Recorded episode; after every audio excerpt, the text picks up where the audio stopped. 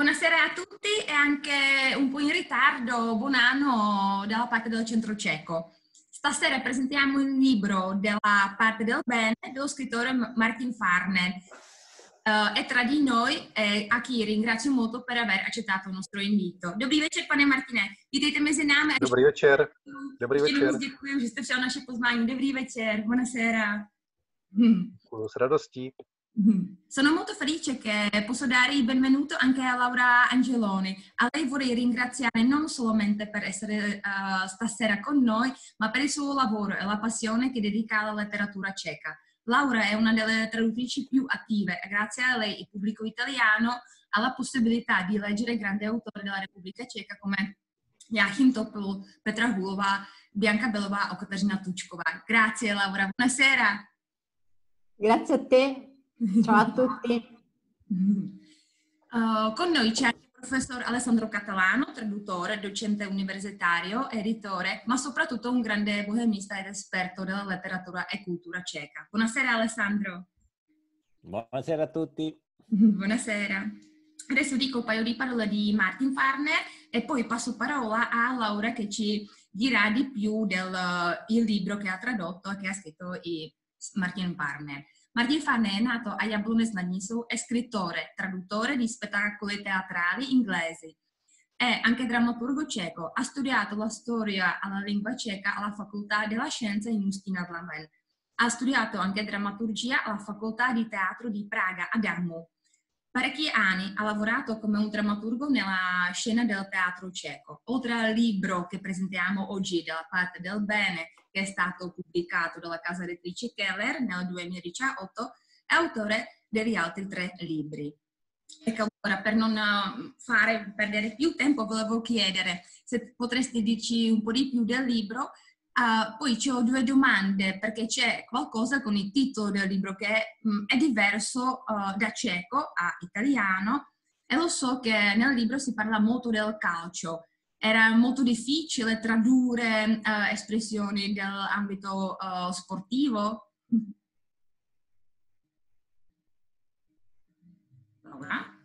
Per me è stato molto difficile tradurre le espressioni calcistiche perché io non seguo assolutamente il calcio, penso l'ultima partita l'ho vista quando avevo 12 anni eh, i famosi mondiali di calcio in cui vinse l'Italia, poi basta. E, mh, quindi sì, queste, mh, ci sono molte espressioni calcistiche perché il papà del protagonista appunto è un, è un calciatore e mh, come ho fatto, ma spesso proprio guardandomi i filmati delle, delle varie azioni su internet e poi riconducendole ad azioni a come, a, com, a come si chiamano in italiano, ho chiesto aiuto ad amici.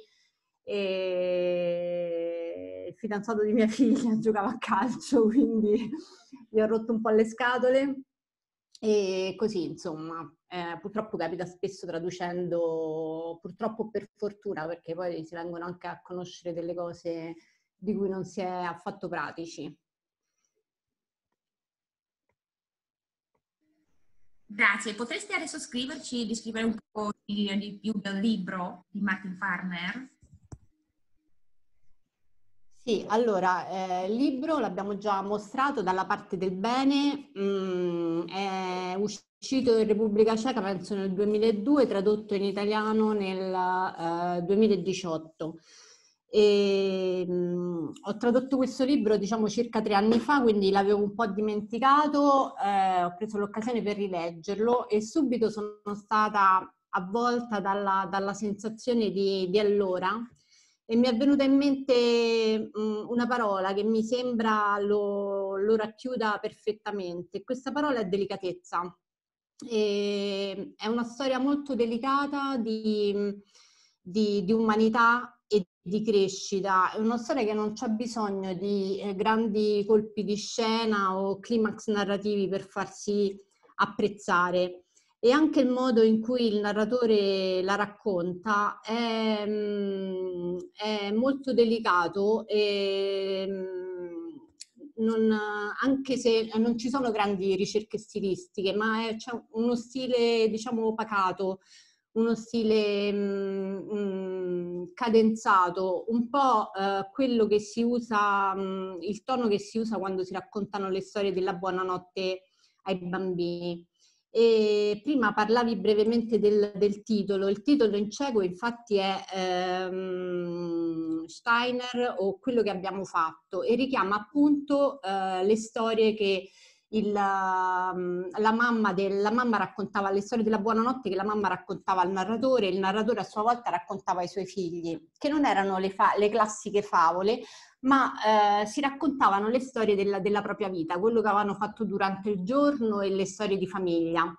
E eh, il narratore eh, sono le stesse storie che il narratore racconta a noi lettori in 35 capitoli eh, molto brevi, lineano la vita eh, di un uomo e, e, della sua famiglia e, mh, intrecciandola con mh, mezzo secolo di storia. Mh, partiamo dal matrimonio dei nonni, eh, sotto i bombardamenti aerei di Dresda, passiamo per uh, l'invasione sovietica del 68 per poi arrivare alla, alla rivoluzione di velluto dell'89 eh, e oltre. E, mh, in mezzo c'è la vita di un, di un bambino che diventa uomo tra varie, fra, tra varie, fasi che sono un po' simboleggiate da, dal passaggio a biciclette sempre più evolute.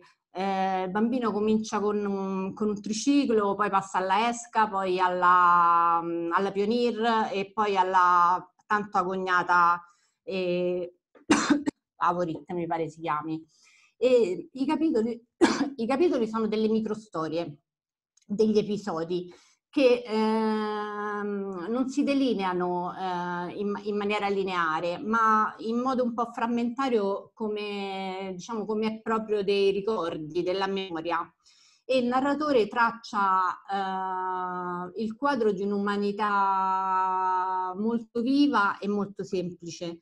Tra tutti emerge la figura del, del padre, del narratore, che è un calciatore di talento, e mm, la sua, con la sua diciamo, parabola di ascesa e discesa causata dalla, da, una, da, un'operazione molto, molto difficile che subisce a causa di una grave malattia e nonostante diciamo, i suoi difetti, le sue mancanze, i suoi inciampi, eh, questo papà eh, non smette mai di essere un eroe per suo figlio, un, una sorta di, di faro che lo guida nella sua vita.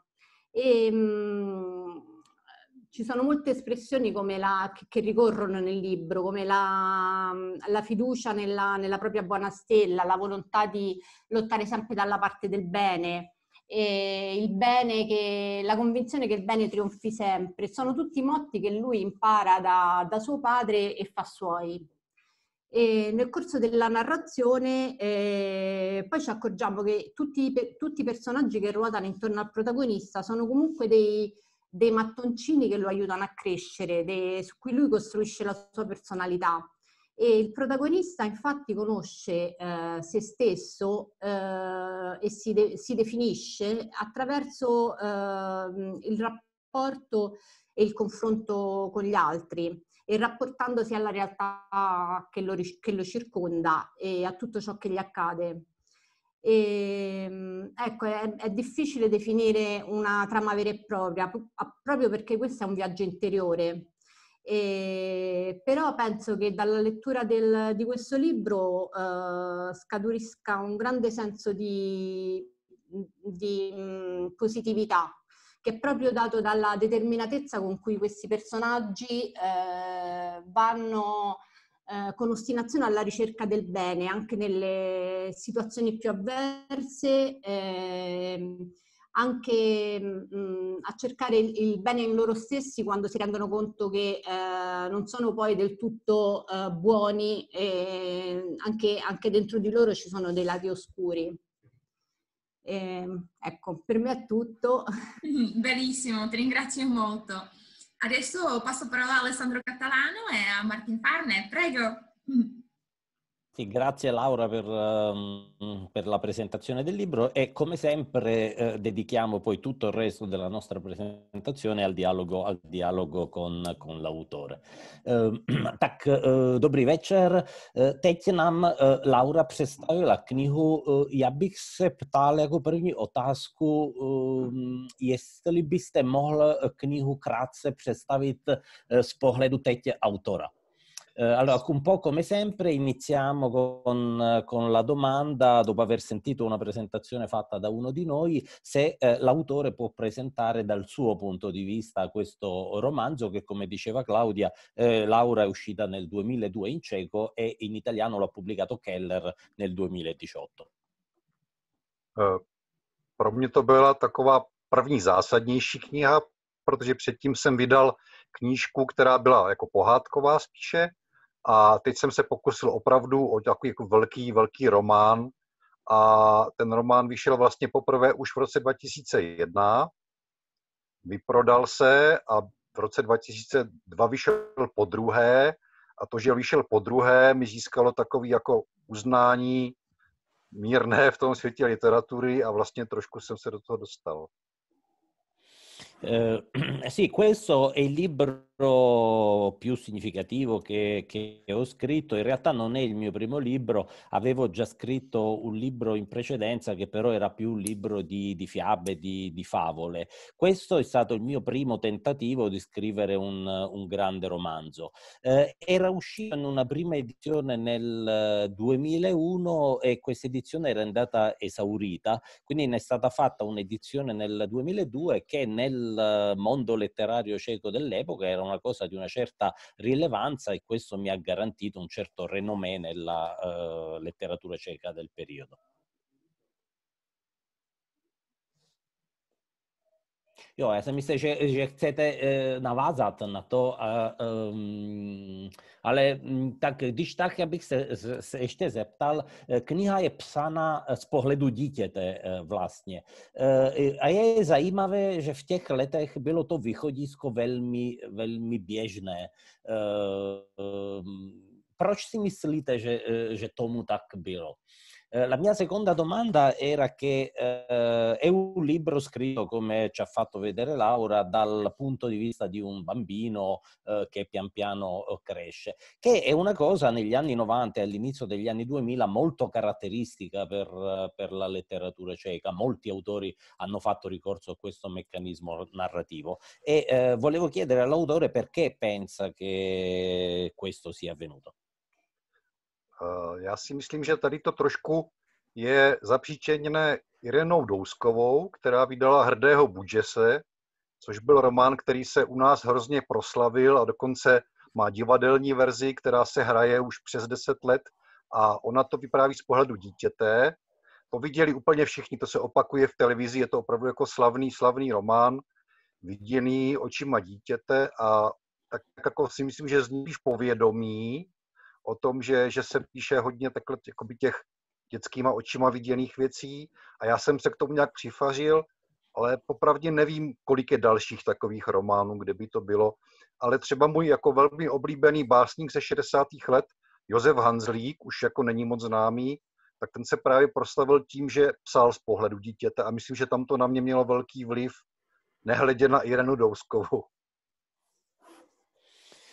Eh, io credo che una delle cause del perché un po' nel, mhmm, nella percezione di tutti ci sia questa idea è dovuto in gran parte a uh, Irena Douskova che ha scritto un romanzo molto, uh, molto famoso, molto noto, molto letto, che ha avuto una rappresentazione teatrale che viene spesso anche uh, rimandato in, in, televisione. E il grande successo di questo, di questo, romanzo ha un po' portato con sé l'idea che molti autori abbiano scritto in in, questo modo. Ed è un filone nel quale mi sono inserito anch'io ed è un filone molto ampio. Per esempio, io sono um, un gran fan del poeta degli anni 60 Josef Hanslik, che oggi non è più così, uh, così noto, e anche lui scriveva dal punto di vista di, uh, di un bambino. E quindi anch'io mi sono, mi sono inserito in questo, in questo filone. Jestli tedy ještě mohu k tomu říct, tak vlastně ten Hanslík byl pro mě opravdu jako výrazný a já jsem dokonce z něj pak dělal diplomku na škole, takže jsem se s ním jakoby hodně seznámil a prostě jsem v hlavě měl nějak uloženo, že ten pohled děcka na dospělý svět je zajímavý. A pak vlastně, když jsem, když jsem vzpomínal na své dětství, tak se mi to nějak spojilo a začal jsem to psát tímhle způsobem. A navíc ten, ten název české knihy, to, to Steiner a ne, co jsme dělali, to je proto, že vlastně já, když jsem měl malé děti, tak jsem si dal každého na jedno rameno, oni byli zhruba stejně staří a vyprávěl jsem jim a je nezajímali jakoby pohádky, oni chtěli prostě jakoby schrnutí toho dne, co jsme viděli, co se stalo a to je právě to, a co jsme dělali. A to je vlastně, tak jsem se vlastně jakoby dostal i do toho dětského světa, protože já jsem to vymýšlel, oni pak usnuli a já jsem ještě jako je nechtěl ze sebe, ze sebe hmm. rychle schodit a tak jsem vlastně začal vymýšlet tady ten příběh. Mm-hmm. E, um, l'influenza di Hanslick è stata molto forte, molto sofisticata su di me, addirittura all'università ho scritto su di lui la tesi, la tesi di laurea. E eh, da allora un po' avevo questa idea che eh, lo sguardo infantile è eh, un meccanismo molto interessante per osservare il mondo degli adulti. E quando ho iniziato a scrivere questo, questo libro queste cose mi si, sono, mi si sono unite, mi si sono fuse, fuse insieme insieme. Der, ehm, questo lo dimostra anche in qualche modo il titolo, no? Uh, Steiner, ovvero che cosa abbiamo fatto, perché eh, io quando avevo i figli, due figli piccoli avevo l'abitudine di metterli uno su una spalla e uno sull'altra e a loro non piaceva che io raccontassi fiabe, storie inventate, ma volevano sapere che cosa abbiamo fatto durante quella, quella giornata. E eh, in questo modo pian piano io ho sviluppato questa attitudine a a raccontare e quando loro si addormentavano io non volevo dimenticarmi di questa modalità di raccontare e così è un po' nato questo, questo libro. Jak už naznačila Laura, velmi zajímavý je pohled hlavního hrdiny na otce, který v něčem připomíná Otu Pavla. Byl váš otec opravdu fotbalista? Můj otec byl fotbalista a, tady je vlastně taková ta klasická věc, že člověk, aby napsal něco, co je, co opravdu jako má nějaký základ, tak musí to prostě v stadionu. Já jsem chodil s tátou na tréninky, nejenom na zápasy v neděli, ale i na tréninky. A já jsem znal prostě, do dneška si pamatuju, jak třeba smrdí pánská šatna na, na fotbalovém stadionu to, to byla směs takových mastíček, na, na, když mrzlo třeba, tak oni používali takové jako líhové tinktury jako a, ten, a ty, a ty spocené, spocené, spocené ponožky dlouhé, všechno prostě to byl takový speciální zápach, který asi do dneška pamatuju a jsem tím jako poznamenaný a prostě to, to, to bylo prostředí, ve kterém jsem vyrůstal, takže pro mě bylo jako docela jednoduché ho popsat. Uh, sì, eh, allora la, la, mia domanda era mm, che molto, molto bello è in questo libro lo sguardo che il protagonista bambino ha nei confronti del, del padre, eh, che in qualche modo ricorda anche la prosa di Ota Pavel, un altro grande scrittore cieco, tra parentesi in, in italiano pubblicato anche lui da, da, Keller. E quindi chiedevo a, um, a Fanner se eh, il suo, suo suo padre è stato davvero un calciatore? E eh, la risposta è che sì, mio padre era davvero un, un calciatore. Eh, questa modalità di scrittura in qualche modo richiede eh, che ci sia una base reale da cui, da cui partire e eh, l'ambiente un po' che viene, che viene raccontato, viene raccontato così vividamente proprio perché io sono cresciuto in realtà in quell'ambiente lì dello stadio e eh, mio padre mi portava sempre con sé non soltanto soltanto mh, la domenica a vedere eh, le partite, ma anche gli allenamenti. E io ho dei ricordi fortissimi legato, legati agli odori, per esempio, del, degli spogliatoi eh, in cui loro si cambiavano, l'odore dei calzini sudati, oppure quando il campo era gelato, loro eh, mettevano un unguento speciale sui, eh, sui tacchetti dei, mh, degli scampi Carpini. Ecco, e questi sono ambienti in cui io sono cresciuto e che conosco benissimo. Mám, když jste, se ptal, když jste se ptal tady na ty, já jsem se vlastně dostal, je zajímavé, k čichovým věmům. tak pak vlastně v té, v té knížce vystupuje babička, která dělá v lampárně, což je dneska profese, která už je vyhynulá, protože dneska všechno se vlastně všechno se, všechno se rozsvící tlačítky v nějakých centrálách, ale babička ještě opravdu pracovala, jako měla, měla místnost, kde prostě byly spousty kanistrů s petrolejem. Ona si to dala do bandasky a každý večer obcházela vlastně výhybky na nádraží a kontrolovala, jestli je tam dost petroleje a když ne, tak ho dolila a pak to vlastně zapínala, rožínala. A když se jako zase ráno, když se stmívalo, tak to chodila, chodila zhášet, to byla její práce, to už dneska vůbec neexistuje a pro mě třeba je to hrozně jako skvělý pocit, že můžu o takových věcech ještě psát. Eh, restando a questa, uh, a questa impressione, eh, diciamo così, degli, degli odori d'infanzia che sono rievocati in questo, in questo, libro, un altro molto caratteristico è quello legato ai ricordi della, della nonna. Eh, la nonna faceva un lavoro che oggi non, non, esiste più, cioè lavorava in una piccola stazione e accendeva le lampe lampade, ma accendeva le lampade in un'epoca in cui eh, non era ancora tutto automatico come, come oggi. Lei aveva delle, mh, mm, eh, delle damigiane di petrolio dentro, eh, dentro casa dove, dove, abitava e doveva sempre versare questo petrolio in un recipiente più piccolo e ogni sera faceva il giro di tutte le luci che erano legate agli scambi e doveva controllare che appunto eh, ci fosse una quantità sufficiente di petrolio. Se non c'era sera eh, lo aggiungeva e poi accendeva tutte quante queste luci degli scambi in modo che i macchinisti le, le vedessero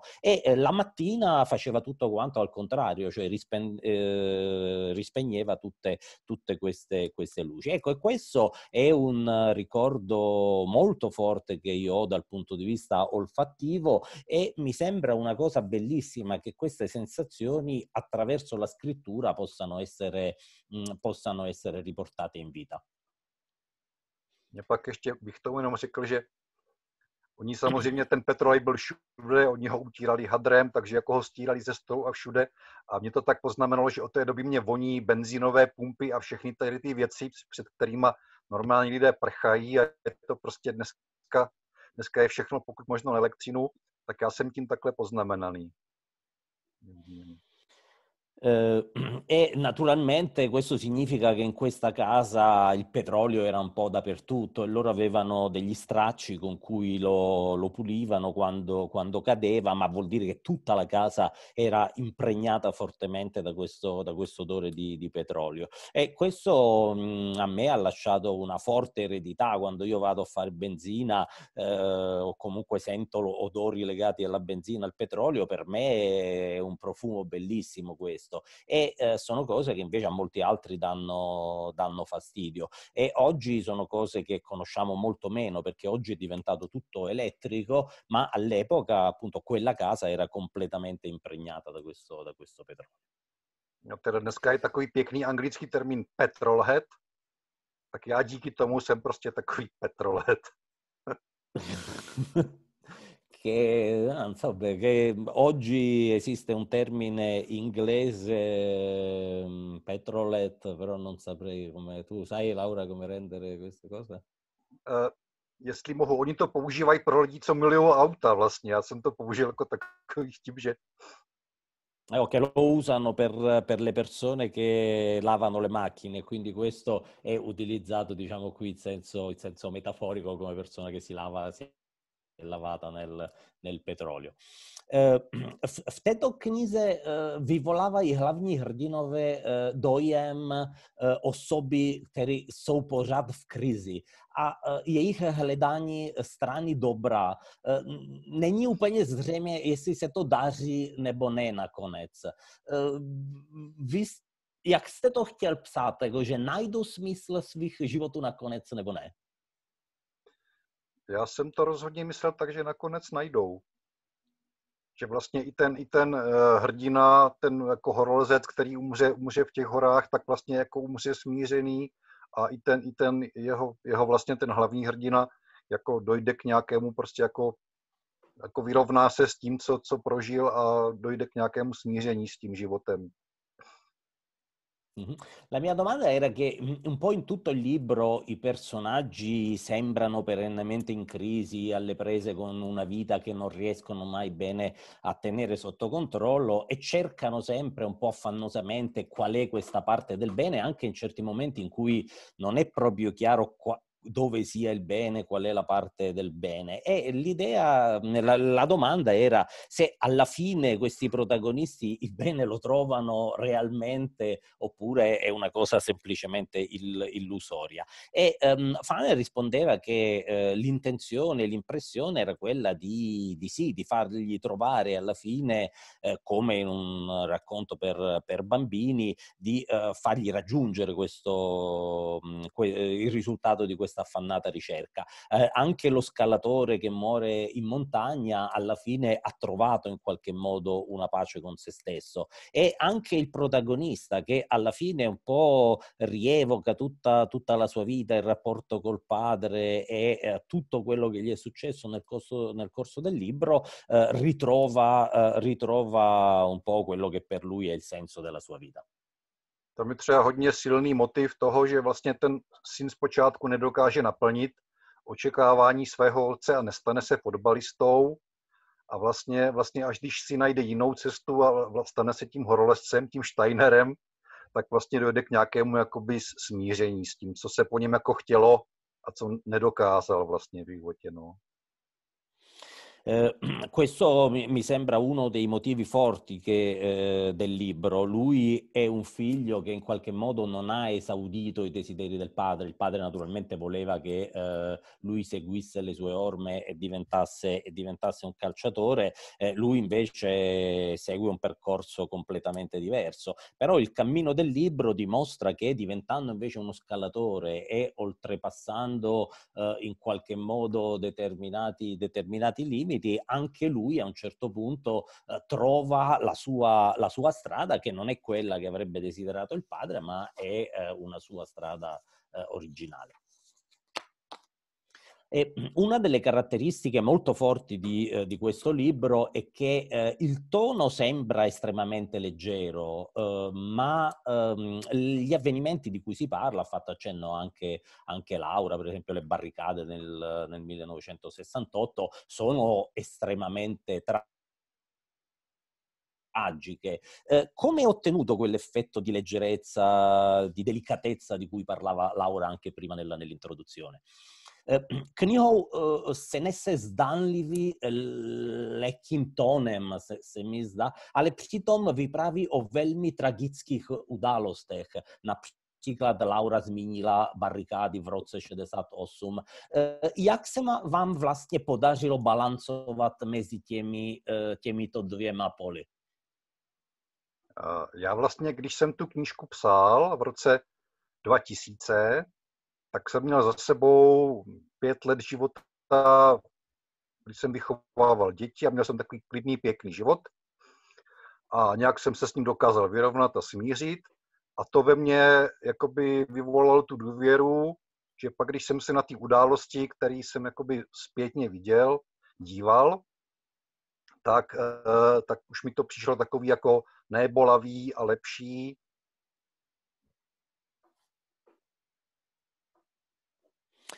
Eh, quando ho scritto il libro nel, nel, 2000 erano cinque anni che io mh, avevo una vita molto tranquilla, erano nati i miei figli, mi ero dedicato soprattutto all'educazione dei, eh, dei, due, dei due bambini e quindi in una situazione in cui mi sentivo molto, molto rilassato e osservando la mia vita a ritroso, tutto quello che in qualche modo era stato anche tragico, doloroso, l'ho rivisto in un'altra luce, in una luce molto più, mm, molto più tranquilla e molto, eh, e molto meno tragica.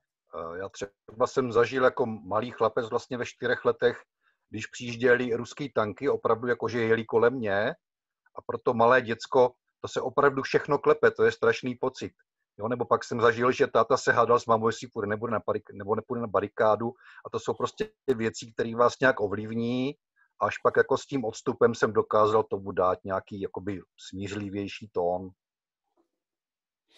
Eh, giusto per fare, per fare, un esempio di quello che è stato appena citato, io quando ero bambino avevo quattro anni e ehm, ho vissuto questa sensazione di quando sono arrivati i carri, armati, i carri armati russi. Ecco, una cosa che è difficile immaginarsi perché quando passa un carro armato davvero trema, trema tutto intorno.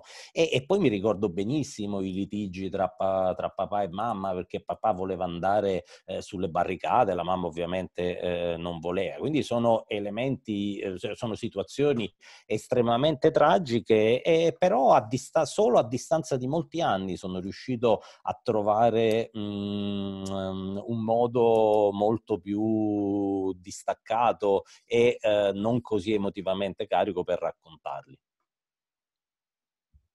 Já pak vlastně nevím, jestli ten táta na tu barikádu šel nebo ne, jako v reálu. V knížce šel, ale, ale v reálu, maminka, vím, že maminka na něj křičela, že má dítě, ať tam nechodí a jak to dopadlo, si vlastně nepamatuju, to je jako by ten reálný, reálný svět samozřejmě, který je pak zpracovaný v románové podobě jinak, no. Ale pravda hey, no. je, jestli mohu, tak pravda je, že já jsem bydlel v Náchodě, což je na polských hranicích, a tam teda ty barikády a ten jakoby souboj s těmi tanky jako proběhl opravdu, jo, že to jsou fotky a je to, je to doložené, takže jsem se tak jako nachomítl, nachomítl jsem jako, jako dramatickým událostem. Eh, io poi naturalmente non so nemmeno se papà, non me lo ricordo più, se papà è realmente eh, salito su quella, su quella, barricata oppure, eh, oppure no. Eh, nel libro sì, eh, ma eh, naturalmente qui c'è poi una distanza tra il mondo reale e, e il mondo della, della, finzione letteraria che io, che io ho ricostruito. Io ricordo perfettamente la mamma che gridava non andare, non andare a un figlio piccolo, eccetera, però non... Um, il, il, fatto in sé, se sia o non sia andato, non, non me lo ricordo. Eh, è però vero che abitavo a Nachot, quindi una città nel, del nord, non lontana dal confine con, con la Polonia, e che quindi mi sono trovu- venuto a trovare nel, nel mezzo di questo, eh, di questo episodio drammatico. Un'altra domanda che eh, mi, veniva, mi, veniva, spontanea, eh, Fanner stesso, come abbiamo sentito, è un traduttore. Il libro oggi è stato tradotto in molte, in molte lingue, e, mh, mm, eh, però appunto questo tema del, della de- delicatezza è legato a un contesto molto cieco e mh, mm, mi viene in mente se come autore ha l'impressione che ehm, trasponendolo in un contesto culturale diverso si perdesse qualcosa oppure no? Che, che impressione ha da questo punto di vista? Um, vím, že kniha byla už přeložena do několika jazyků a mě by zajímalo, jaký z toho máte vy dojem jako autor.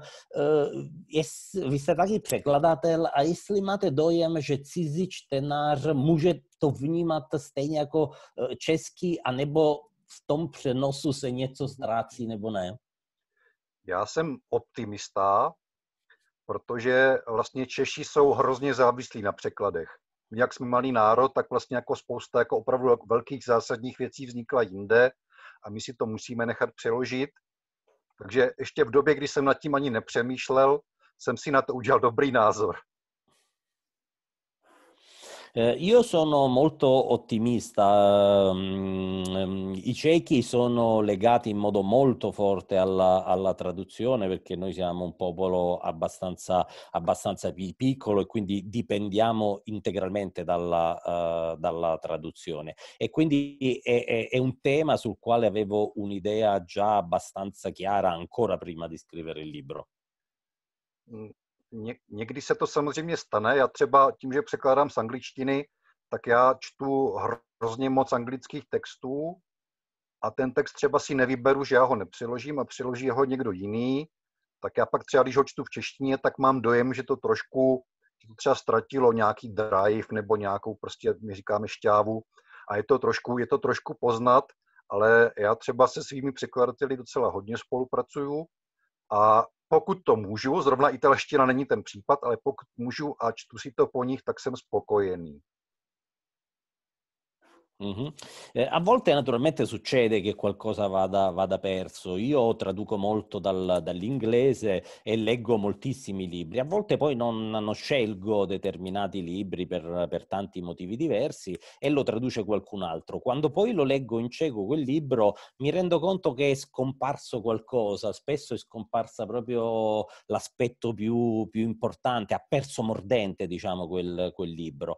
Eh, per quanto riguarda le mie traduzioni di solito collaboro molto con i traduttori e lì dove è possibile anche faccio delle proposte se posso. Eh, naturalmente l'italiano non è una di, di queste lingue, eh, però se, se, è possibile, mm, se possibile lo faccio.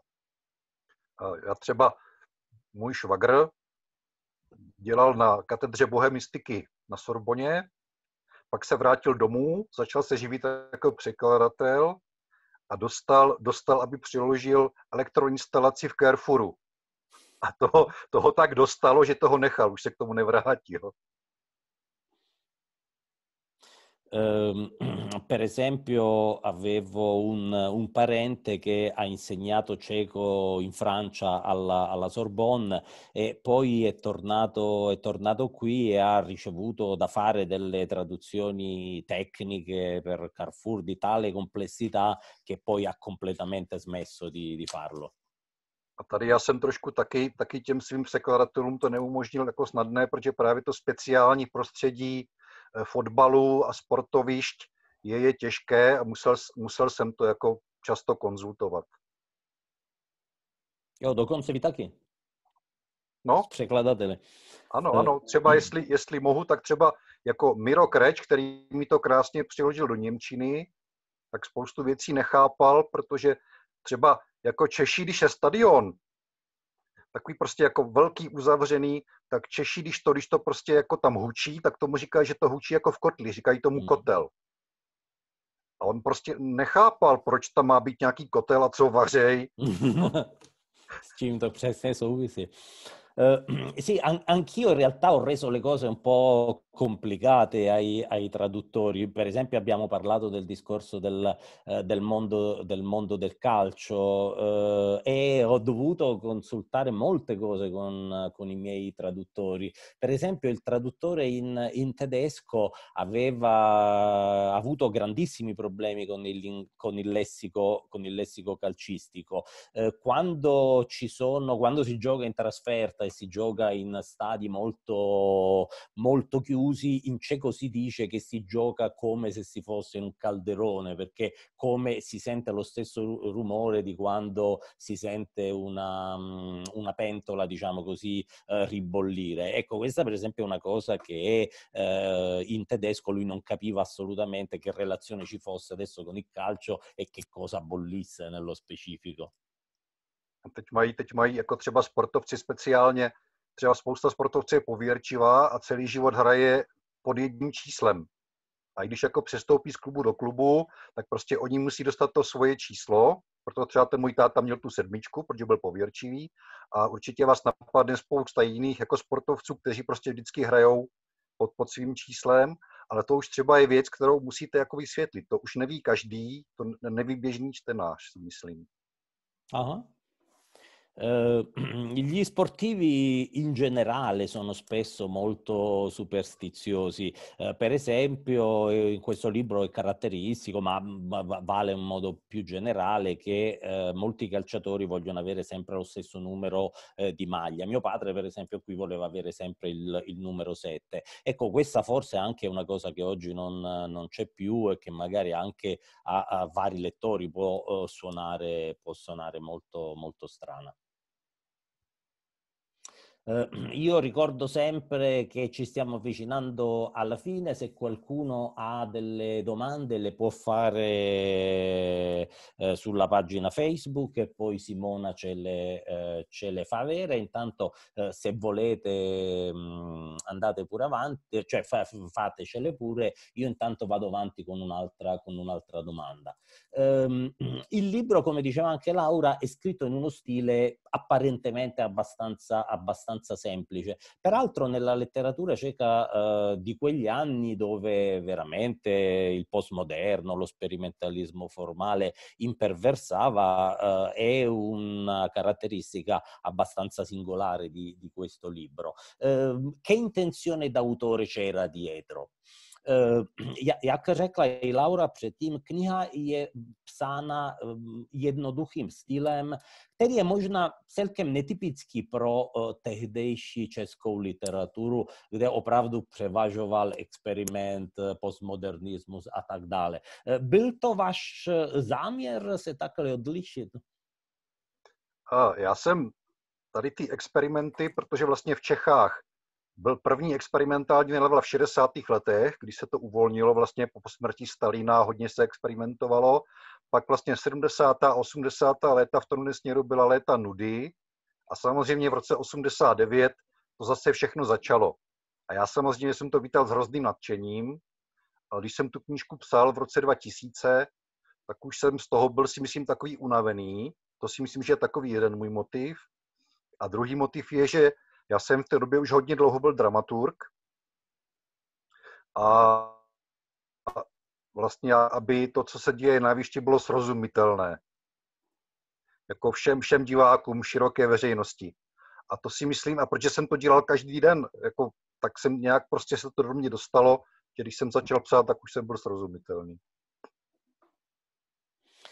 Eh, sì, ehm, questo è senz'altro, è senz'altro vero. Um, da noi ci sono state varie ondate nella letteratura ceca di sperimentalismo, di forte uh, sperimentazione formale. Naturalmente negli anni, negli anni 60, poi gli anni 70, gli anni 80 nella letteratura ufficiale sono stati anni di grandissima noia e dopo il 1989 è chiaro che eh, si è un po' aperto il vaso e quindi eh, ci sono stati esperimenti di ogni, di ogni genere che tutti noi, anch'io, ho inizialmente accolto con grandissimo entusiasmo. Il libro però, come dicevamo, l'ho scritto attorno al 2000, quando un po' mi ero anche stancato, un po' il lettore in generale forse, forse si era anche, anche stancato. Per di più io da molti anni lavoravo in teatro eh, come drammaturgo e il mio lavoro era quello di rendere comprensibile al, uh, allo spettatore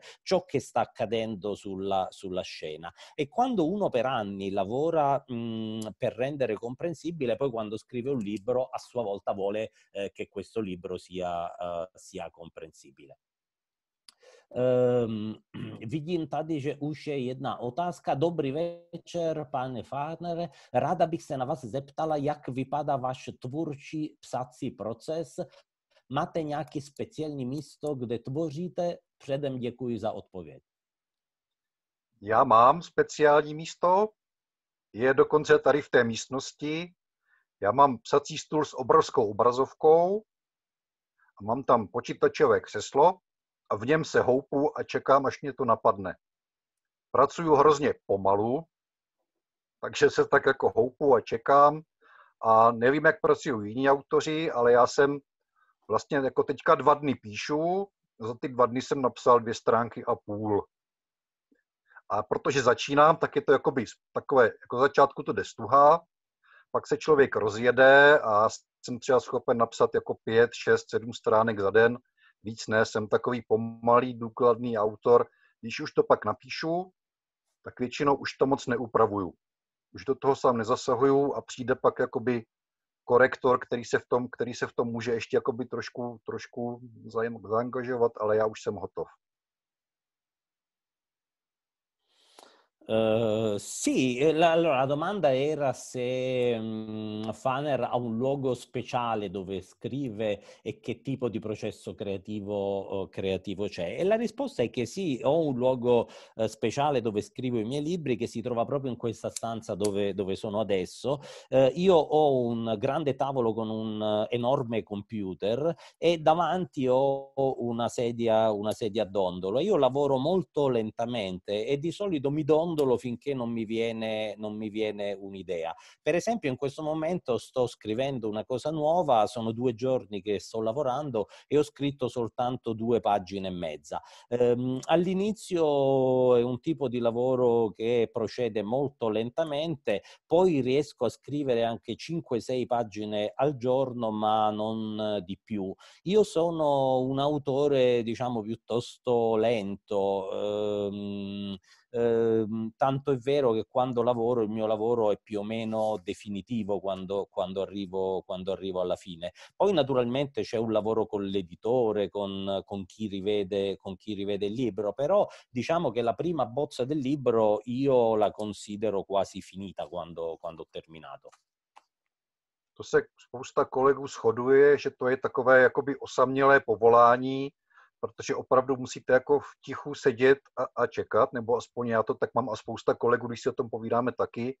A můžete dělat ale spoustu jiných věcí. Mohli byste jít jako ven a hrát si s dětma nebo někam jít na výlet a prostě sedíte, sedíte jako někde a čekáte. A je to takové někdy jakoby, jako zajímavá práce, no. Ne každý si to vybere.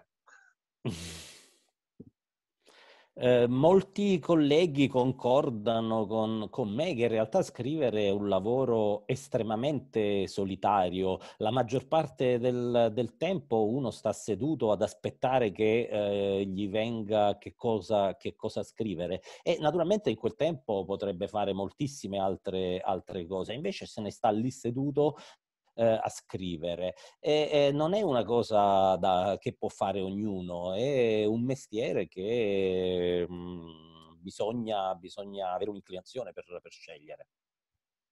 Ano, třeba, ano, je to na vás? Uh, máme tam další otázku, omlouvám se, či je un'altra domanda? ano. Váš poslední román Blaznův kabát vyšel v roce 2015. Můžou se čtenáři brzy těšit na další knihu z vaší produkce? Uh, já doufám, že můžou, protože už jsem ji začal psát a já vlastně už když jsem ten román dopsal, tak jsem věděl, co budu psát. Akorát mě hrozně dlouho trvalo se k tomu odhodlat tu knížku začít psát. A je to román? Je to, je to, je to román. Eh, spero di sì, che eh, no, la domanda era l'ultimo, mh, mm, l'ultimo romanzo, il, il cappotto del, del, folle, è uscito nell'anno 2015, non è tradotto in italiano. Eh, i, i, i, suoi lettori possono sperare di poter leggere presto un altro suo libro? E la risposta è che spero proprio di sì. Ho iniziato adesso a, a, a scriverlo, eh, sapevo già quando ho finito di scrivere il romanzo precedente che eh, avrei lavorato a questo, però ci ho messo parecchio per eh, trovare la, la, volontà e la forza di iniziare, di iniziare a scriverlo. E eh, la mia domanda era se era anche il prossimo, se era un, un romanzo, e sì, con un, un po' di pensiero, però sarà un romanzo. To takové vtipné, že protože už to teda pár let je a já když jsem dělal rozhovory o té minulé knížce Bláznu v Kaba, tak jsem právě říkal, že už to začnu psát ale, ale prostě jsem se nedokázal dohodlat, protože ono to, teda ta, bude se to jmenovat štěstí, jestli to samozřejmě dopíšu a povede se to, ale vlastně odehrává se to v 50. letech a to je pro Čechy taková asi nejsmutnější doba, jako co zažili, no. Eh, anche già quando eh, durante le interviste nel 2015 in occasione dell'uscita dell'altro, dell'altro libro avevo detto che avrei lavorato a questo, eh, a, questo, a questo, romanzo. Però ecco sono già passati cinque anni e ci è voluto un po' di tempo per, per mettermici seriamente a lavorare e se davvero lo finisco si chiamerà Felicità eh, anche se è legato all'atmosfera degli anni 50 che eh, nel contesto ceco sono anni, mhmm, è, è un'epoca eh, molto tragica e eh, caratterizzata da tutt'altro che dalla felicità. Era l'ultima domanda. Vogliamo aggiungere qualcos'altro? To byla poslední otázka. Chceme se zeptat ještě něco dalšího, nebo chcete ještě něco dodat, pane Farte? Jestli nejsou otázky, tak já jsem tak jako se vymluvil. Takže děkuji. Já jsem, jestli můžu, na, na jednu věc bych se ještě zeptal. Eh, z jakých literárních inspiračních zdrojů vůbec čerpáte? Protože i předtím jsem narazil na Otu Pavla, jestli vůbec ta vazba je anebo, anebo není. V Itálii je zajímavé, že to stejný nakladatel eh, vydali Pavla, tak eh, by mě zajímalo, jestli vy tam tu vazbu cítíte nebo ne. Já tam, já tam tu vazbu cítím hodně a Ota Pavel byl můj oblíbený spisovatel a je samozřejmě. A dokonce, když já jsem dělal diplomku z Hanzlíka, tak moje kolegyně dělala diplomku z Oty Pavla, ještě vlastně v 80. letech, kdy se nedalo úplně dostat do archivu Pavla a ona se do něho dostala a teď zjistila, že vlastně tam jsou povídky, které nikdy předtím nebyly vydané a já jsem se k ním dostal a vznikla tam ve mně taková vazba k tomu Pavlovi. Sì, che la mia ultima domanda era un po' una cosa a cui avevo accennato già prima, se eh, volevo tornare un attimo all'idea di quali sono le, ehm, diciamo, i modelli letterari un po' che hanno, che hanno, ispirato Faner. E già prima parlando del padre avevo, avevo parlato un po' di, mh, mm, del forte legame che, che, io sento nei confronti di Ota Pavel che ehm, tra l'altro in Italia è pubblicato sempre da Keller, dallo, dallo stesso editore. E quindi se, eh, chiedevo se anche lui sentiva questo questo, questo legame? E eh, la risposta è che sì, io lo sento molto forte questo, questo legame. Eh, Ota Pavel è stato uno dei miei autori preferiti e come dicevo prima io ho scritto la mia tesi di laurea su Hanselick, ma una mia compagna di corso lavorava, ha lavorato invece su Otta Pavel. Alla fine degli anni Ottanta, all'epoca il suo archivio ancora non era disponibile, ma lei è riuscita a, a, ad avere in mano anche dei racconti che allora erano inediti. E ricordo perfettamente di aver letto questi racconti che non erano stati pubblicati e eh, quindi ho, ho un rapporto molto forte con, Konota Pavel. A pak mám rád Bohumila Hrabala a z něj zase, a z něj zase mám to, že on měl hrozně složitou větnou stavbu a mně se to líbilo. A nějak se to do mě probublalo a teď to mám taky a všichni za to nesnáší a všichni se snaží to nějak zjednodušit, ale prostě ta stavba věty už je taková. A mě třeba, já jsem měl to štěstí, že vlastně všechny knížky mě dělali pro rozhlas a ti, a ti herci, když to četli, tak prostě tě mě nesnášeli, no. Eh, poi naturalmente un altro degli autori a cui sono molto legato è Bohumil Hrabal. Eh, da Hrabal penso di aver preso eh, la costruzione molto complessa delle, delle, frasi. Così come lui costruiva le frasi in modo molto complesso, lo faccio, lo faccio anch'io, che è una cosa per cui vengo anche a volte eh, criticato. Eh, per fortuna tutti i miei libri sono stati anche poi trasformati in audiolibri e letti alla radio e ehm, gli attori che li hanno, che li hanno letti eh, mi hanno sicuramente detestato per questo. Teď mi dělali, teď mi dělali povídky v rozhlase v Hradci Králové, což je krajský, krajský vlastně rozhlas spadající pod Prahu a to dělal herec, kterého znám a ten mě skázal, že jsem pitomec. Adesso, per esempio, alcuni miei racconti sono stati mh, fatti dalla radio di Hradec Kralove e eh, l'attore che conosco che li ha letti mi eh, ha mandato a dire che sono uno scemo sostanzialmente. Allora, io in questo... Beh, mi sembra un buon finale. Sì, infatti. Allora, in questo punto vorrei ringraziare tutti, Laura, Alessandro, moc děkujeme, pane Farnere, že jste se dneska s námi zúčastnil prezentace. Bylo to, to neděkujte, to bylo pro mě, pro mě to byla radost a potěšení. No pro nás tak, já musím říct, že, jsme, že jsem z toho úplně nadšená, devo dire che è stato molto molto interessante. Uh, la prossima volta abbiamo deciso con Alessandro dedicare la presentazione a Karel Čapek, allora speriamo che uh, sarete con noi uh, tra due settimane se non sbaglio. Eh, vi ringrazio di tutto e ci vediamo alla prossima. Ještě jednou moc děkuji všem za, za vaši účast. Mějte se moc hezky. Naschledanou. Také děkuju. Naschledanou. Naschledanou.